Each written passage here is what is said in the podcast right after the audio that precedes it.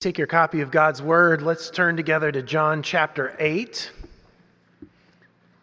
John chapter 8, our text this morning begins in verse 12 and extends to verse 29. I'll actually read to verse 30, but we'll pick up verse 30 next time. You'll see next time how it fits together with the next text. But I mentioned last time when we looked at uh, chapter 7, verse 53 to verse 18, you see it there in your ESV Bibles. Those verses are in brackets. Um, uh, it could be that that fragment belongs there. Um, elsewhere in early manuscripts of John's Gospel, it shows up in chapter earlier in chapter 7, shows up in chapter 21.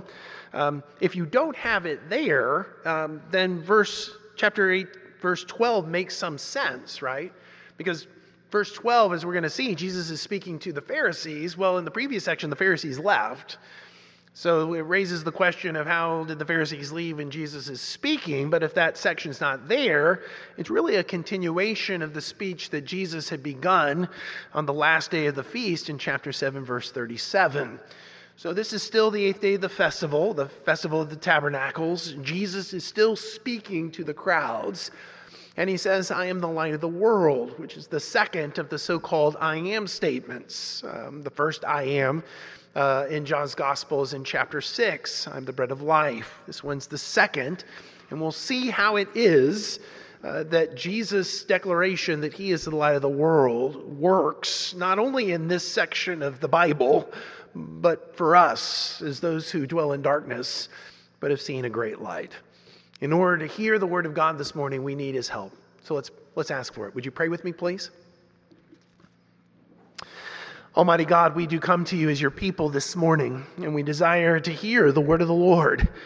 But in order for that to happen, Holy Spirit, you must come and you must illuminate our hearts and minds so that we might see riches in this portion of your gospel. So come, Holy Spirit, do your work, we ask penetrate our hearts, shine in our darkness, so that we might see the glory of God in the face of Jesus Christ. Grant us this, Lord, we ask. We prayed in Jesus' name. Amen. So, John chapter 8, beginning in verse 12. Again, Jesus spoke to them, saying, I am the light of the world. Whoever follows me will not walk in darkness will have the light of life. So the Pharisees said to him, You are bearing witness about yourself. Your testimony is not true. Jesus answered, Even if I do bear witness about myself, my testimony is true, for I know where I come from and where I'm going. But you do not know where I come from or where I'm going. You judge according to the flesh. I judge no one, but even if I do judge, my judgment is true. For it is not I alone who judge, but I and the Father who sent me. In your law, it is written that the testimony of two people is true. I am the one who bears witness about myself, and the Father who sent me bears witness about me. They said to him, therefore, Where is your Father? Jesus answered, You know neither me nor my Father. If you knew me, you would know my Father also. These words he spoke in the treasury as he taught in the temple. But no one arrested him because his hour had not yet come. So he said to them again, I am going away, and you will seek me, and you will die in your sin. Where I am going, you cannot come. So the Jews said, Will he kill himself? Since he says, Where I'm going, you cannot come? He said to them, You are from below. I am from above. You are of this world. I am not of this world. I told you that you would die in your sins, for unless you believe that I am He, you will die in your sins. So they said to him, Who are you? Jesus said to them, Just what I've been telling you from the beginning. I have much to say about you and much to judge. But he who sent me is true, and I declared to the world what I have heard from him. They did not understand that he had been speaking to them about the Father. So Jesus said to them, When you have lifted up the Son of Man, then you will know that I am he, and that I do nothing on my own authority, but speak just as the Father taught me. And he who sent me is with me. He has not left me alone, for I always do the things that are pleasing to him. As he was saying these things, many believed in him. This is the word of the Lord. Thanks be to God.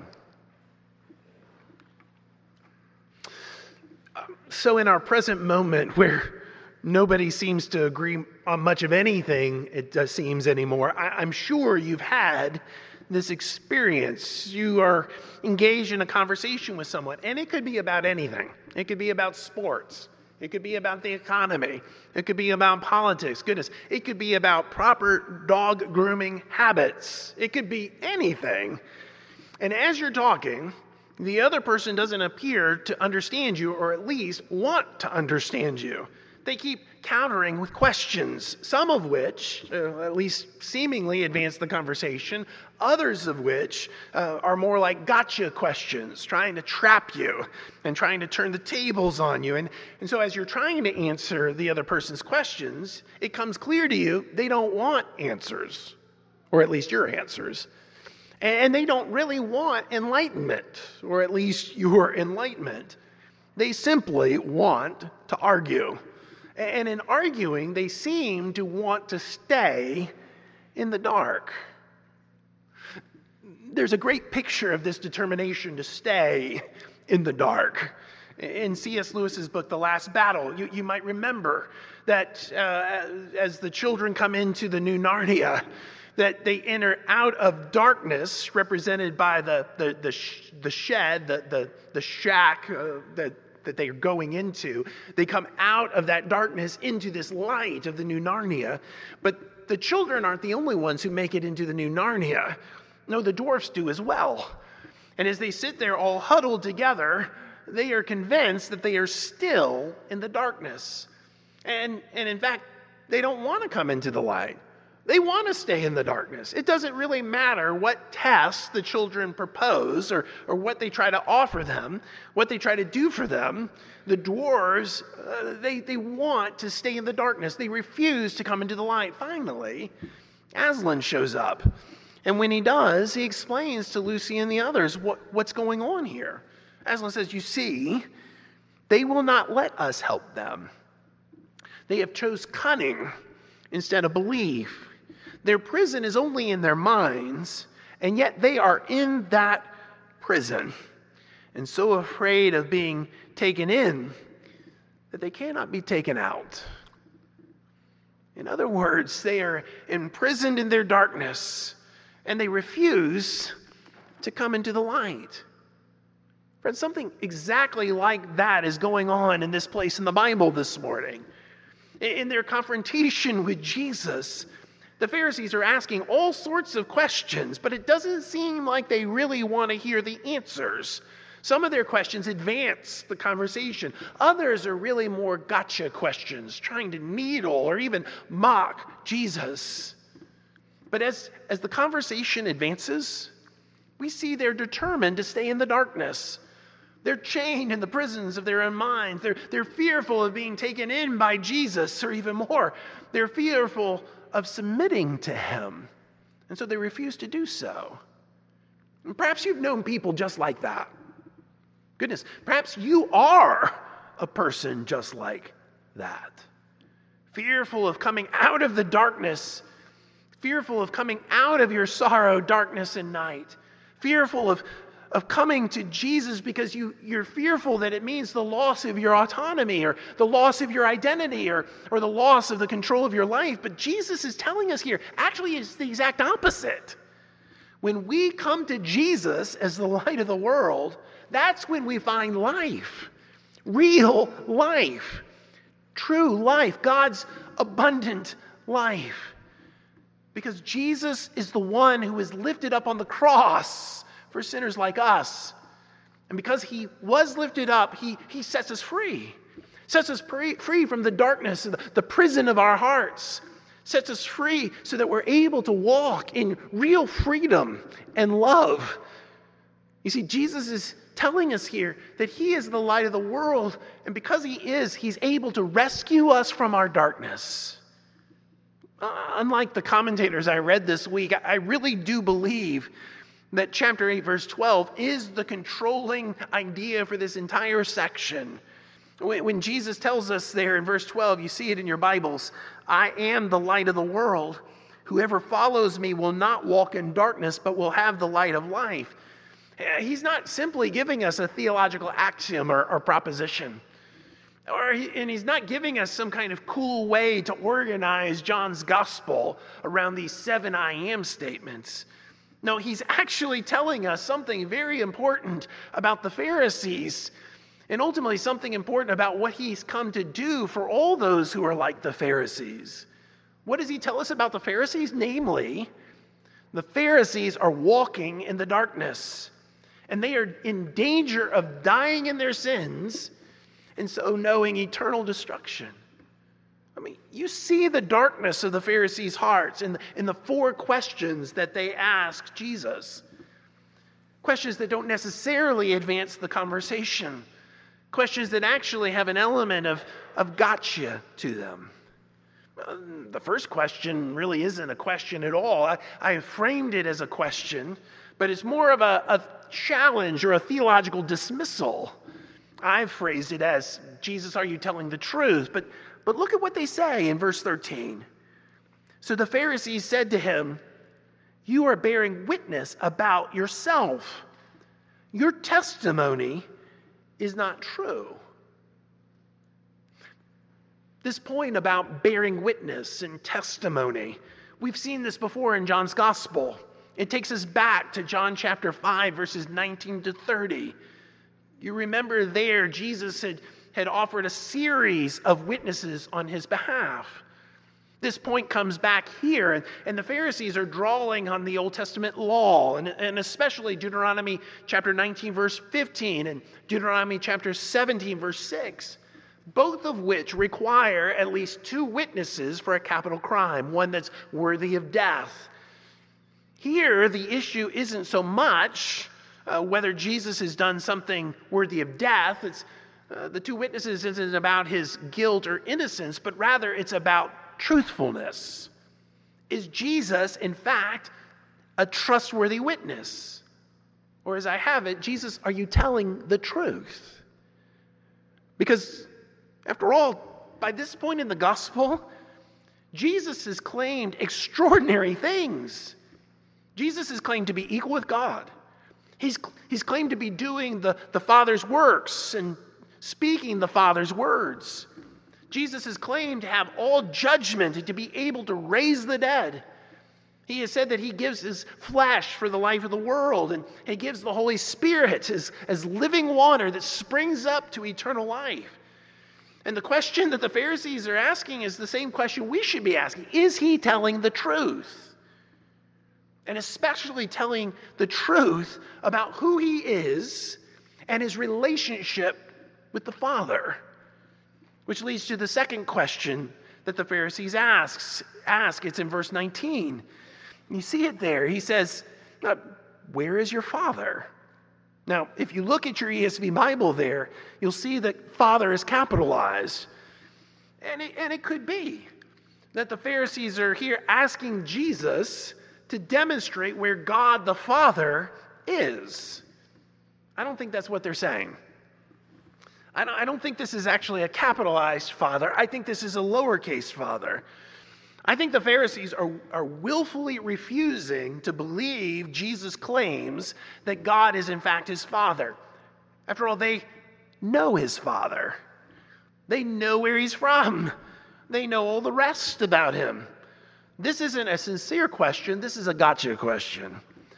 This is, this is a needle. It's, if, if it's not specifically raising questions about Jesus' paternity, which will actually come up in the next section in John chapters 8, uh, it's, it is certainly asking Jesus to go get Joseph, who at this point is likely dead, in order to prove his point. They're not asking here, where is God the Father? They know where he is, he's in heaven. They're saying to Jesus, Where's your father? Your so called father. Can you get him? Go get Joseph to prove your claims that you are who you say you are. It's a gotcha question. But if it's a gotcha question, the next question that they ask, it, it demonstrates their darkness even further. Uh, the first question might be sincere. Are you telling the truth? The second is, is definitely a needle. The third is, is actually profoundly cynical. The Pharisees ask, Will Jesus kill himself? And it's in response to Jesus saying, I'm going away, and where I'm going, you cannot come. And you see it in verse 22. Uh, so the Jews said, Will he kill himself? Since he says, Where I am going, you cannot come. In the previous chapter, in John 7, Jesus had said the same thing Where I'm going, you cannot come. There, the Jews said, Well, where is he going? Is he going out to the Gentiles outside of Israel in order to preach and teach to them?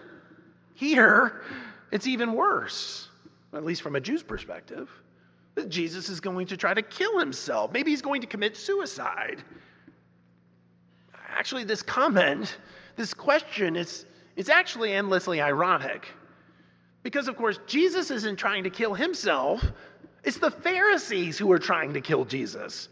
Ever since John chapter 5, they've been trying to kill Jesus. And so the Pharisees, in asking the question, are actually indicating something about themselves more, about, more than about Jesus. But there, of course, is a sense in which Jesus will lay down his life. That'll come up in John chapter 10. Jesus says, No man takes my life from me, but I lay it down willingly. Why? For my sheep. And so the Pharisees are saying here more than they perhaps know, both about their own hearts, but also about what Jesus has come back, to, come to this place to do. But all of these questions ultimately devolve down to the main question, the real question, that the, the question that we all have to ask, namely, who are you? That's what the Pharisees ask in verse 25.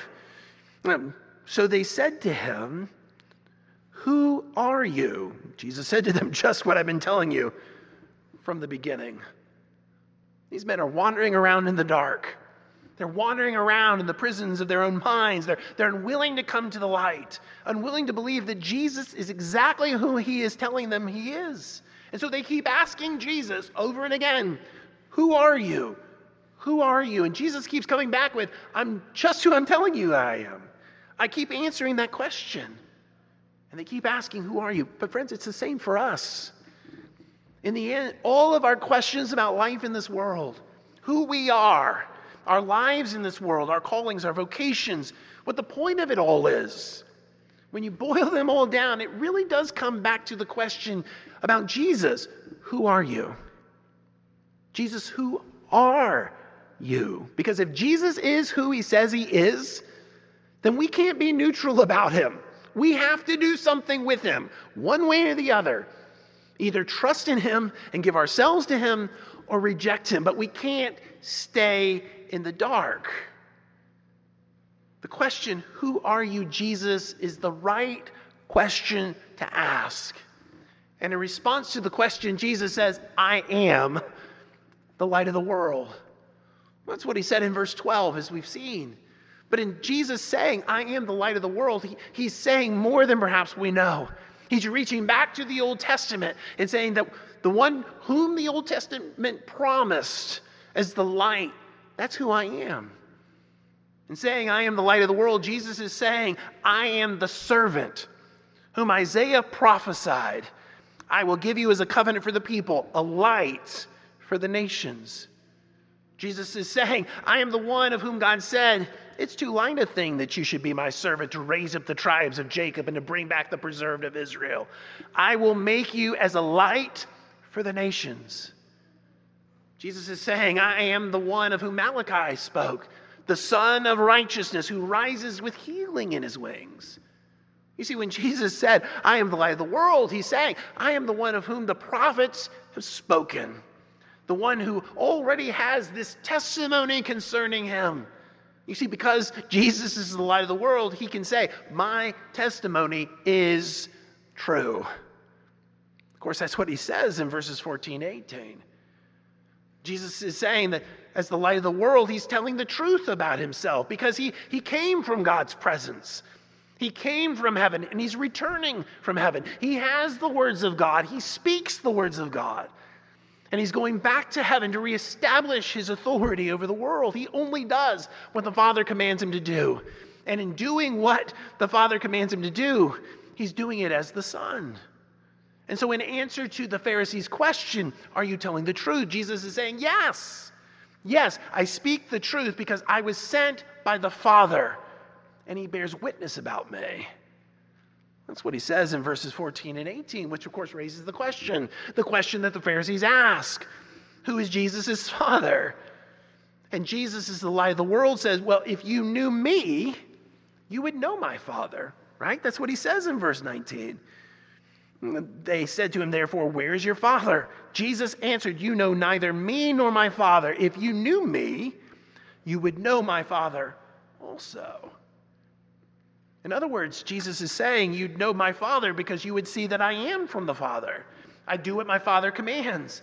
I say what my Father demands. I do my Father's works. I, I, accomplish my Father's will. I speak my Father's words. So the reason why you don't know my Father is because you don't really know me, Jesus is saying. You don't really believe in me. For those who believe in Jesus, they come to know him as the light of the world, as the one who has life in himself. But, but for those who refuse to believe in Jesus, for those who remain in the darkness, who remain in the prison of their own hearts and minds, what does Jesus say? He says, You are going to die in your sins. I think it's the most bracing thing in this entire section.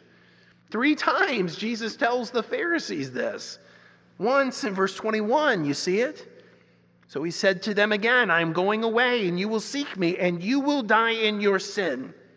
Where I am going, you cannot come. Then twice in verse 24, I told you that you would die in your sins. For unless you believe that I am He, you will die in your sins.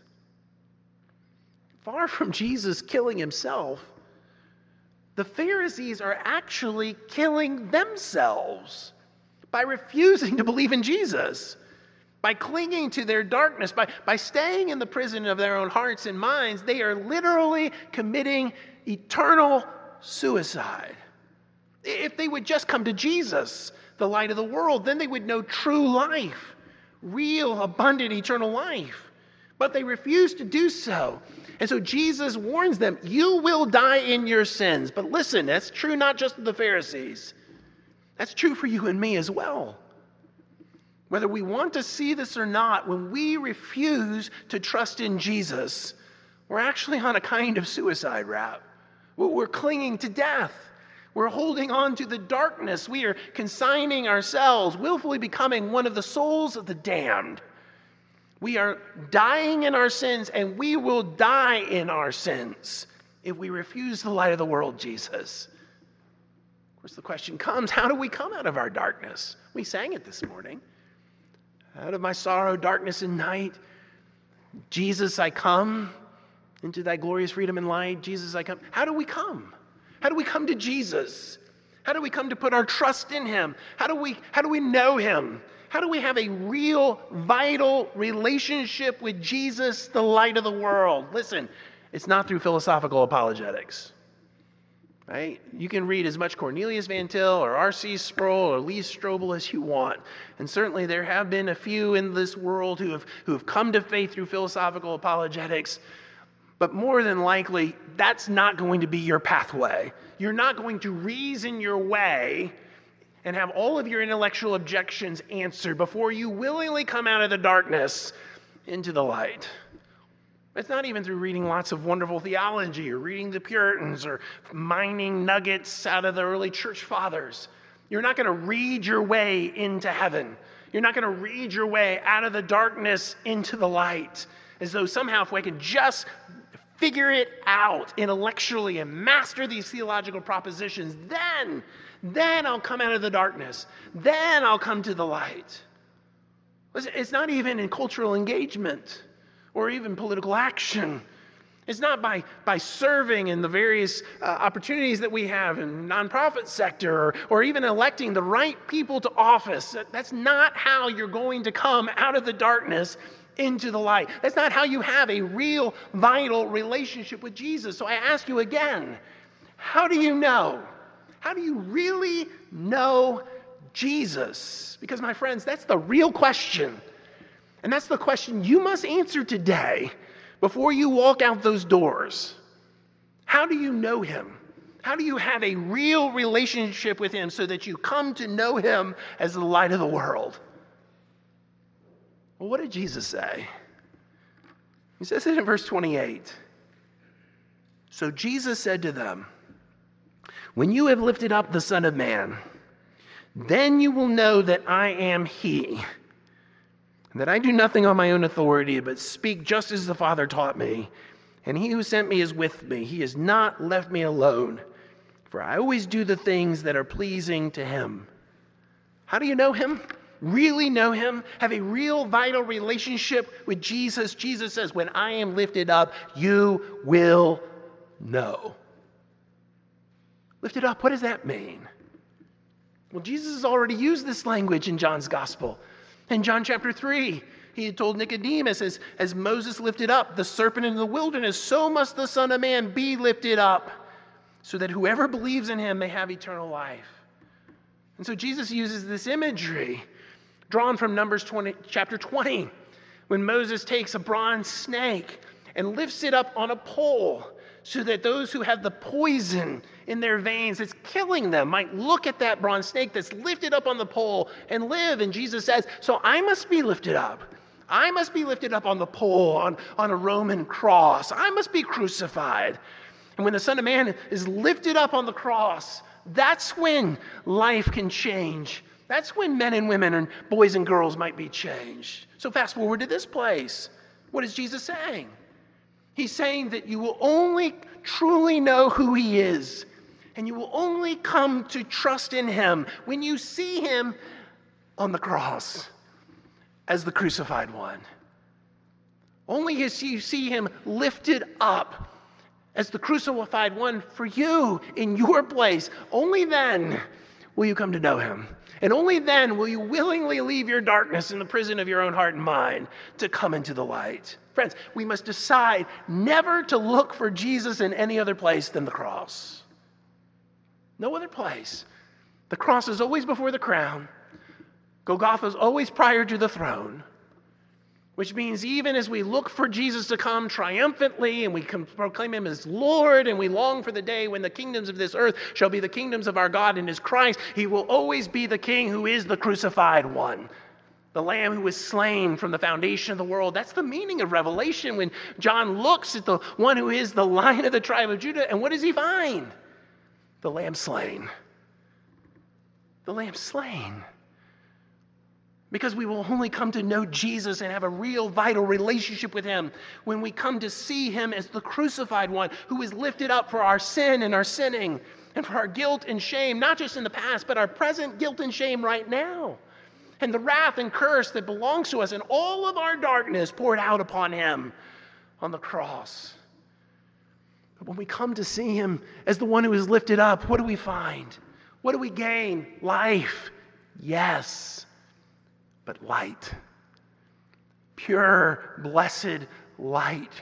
So that everything in our lives now comes clear. Everything now makes sense. Our lives, our places in, our, in this world, our identities, uh, our, our ethics, everything about it makes sense in the light of the cross because from the, the one who is lifted up, light shines.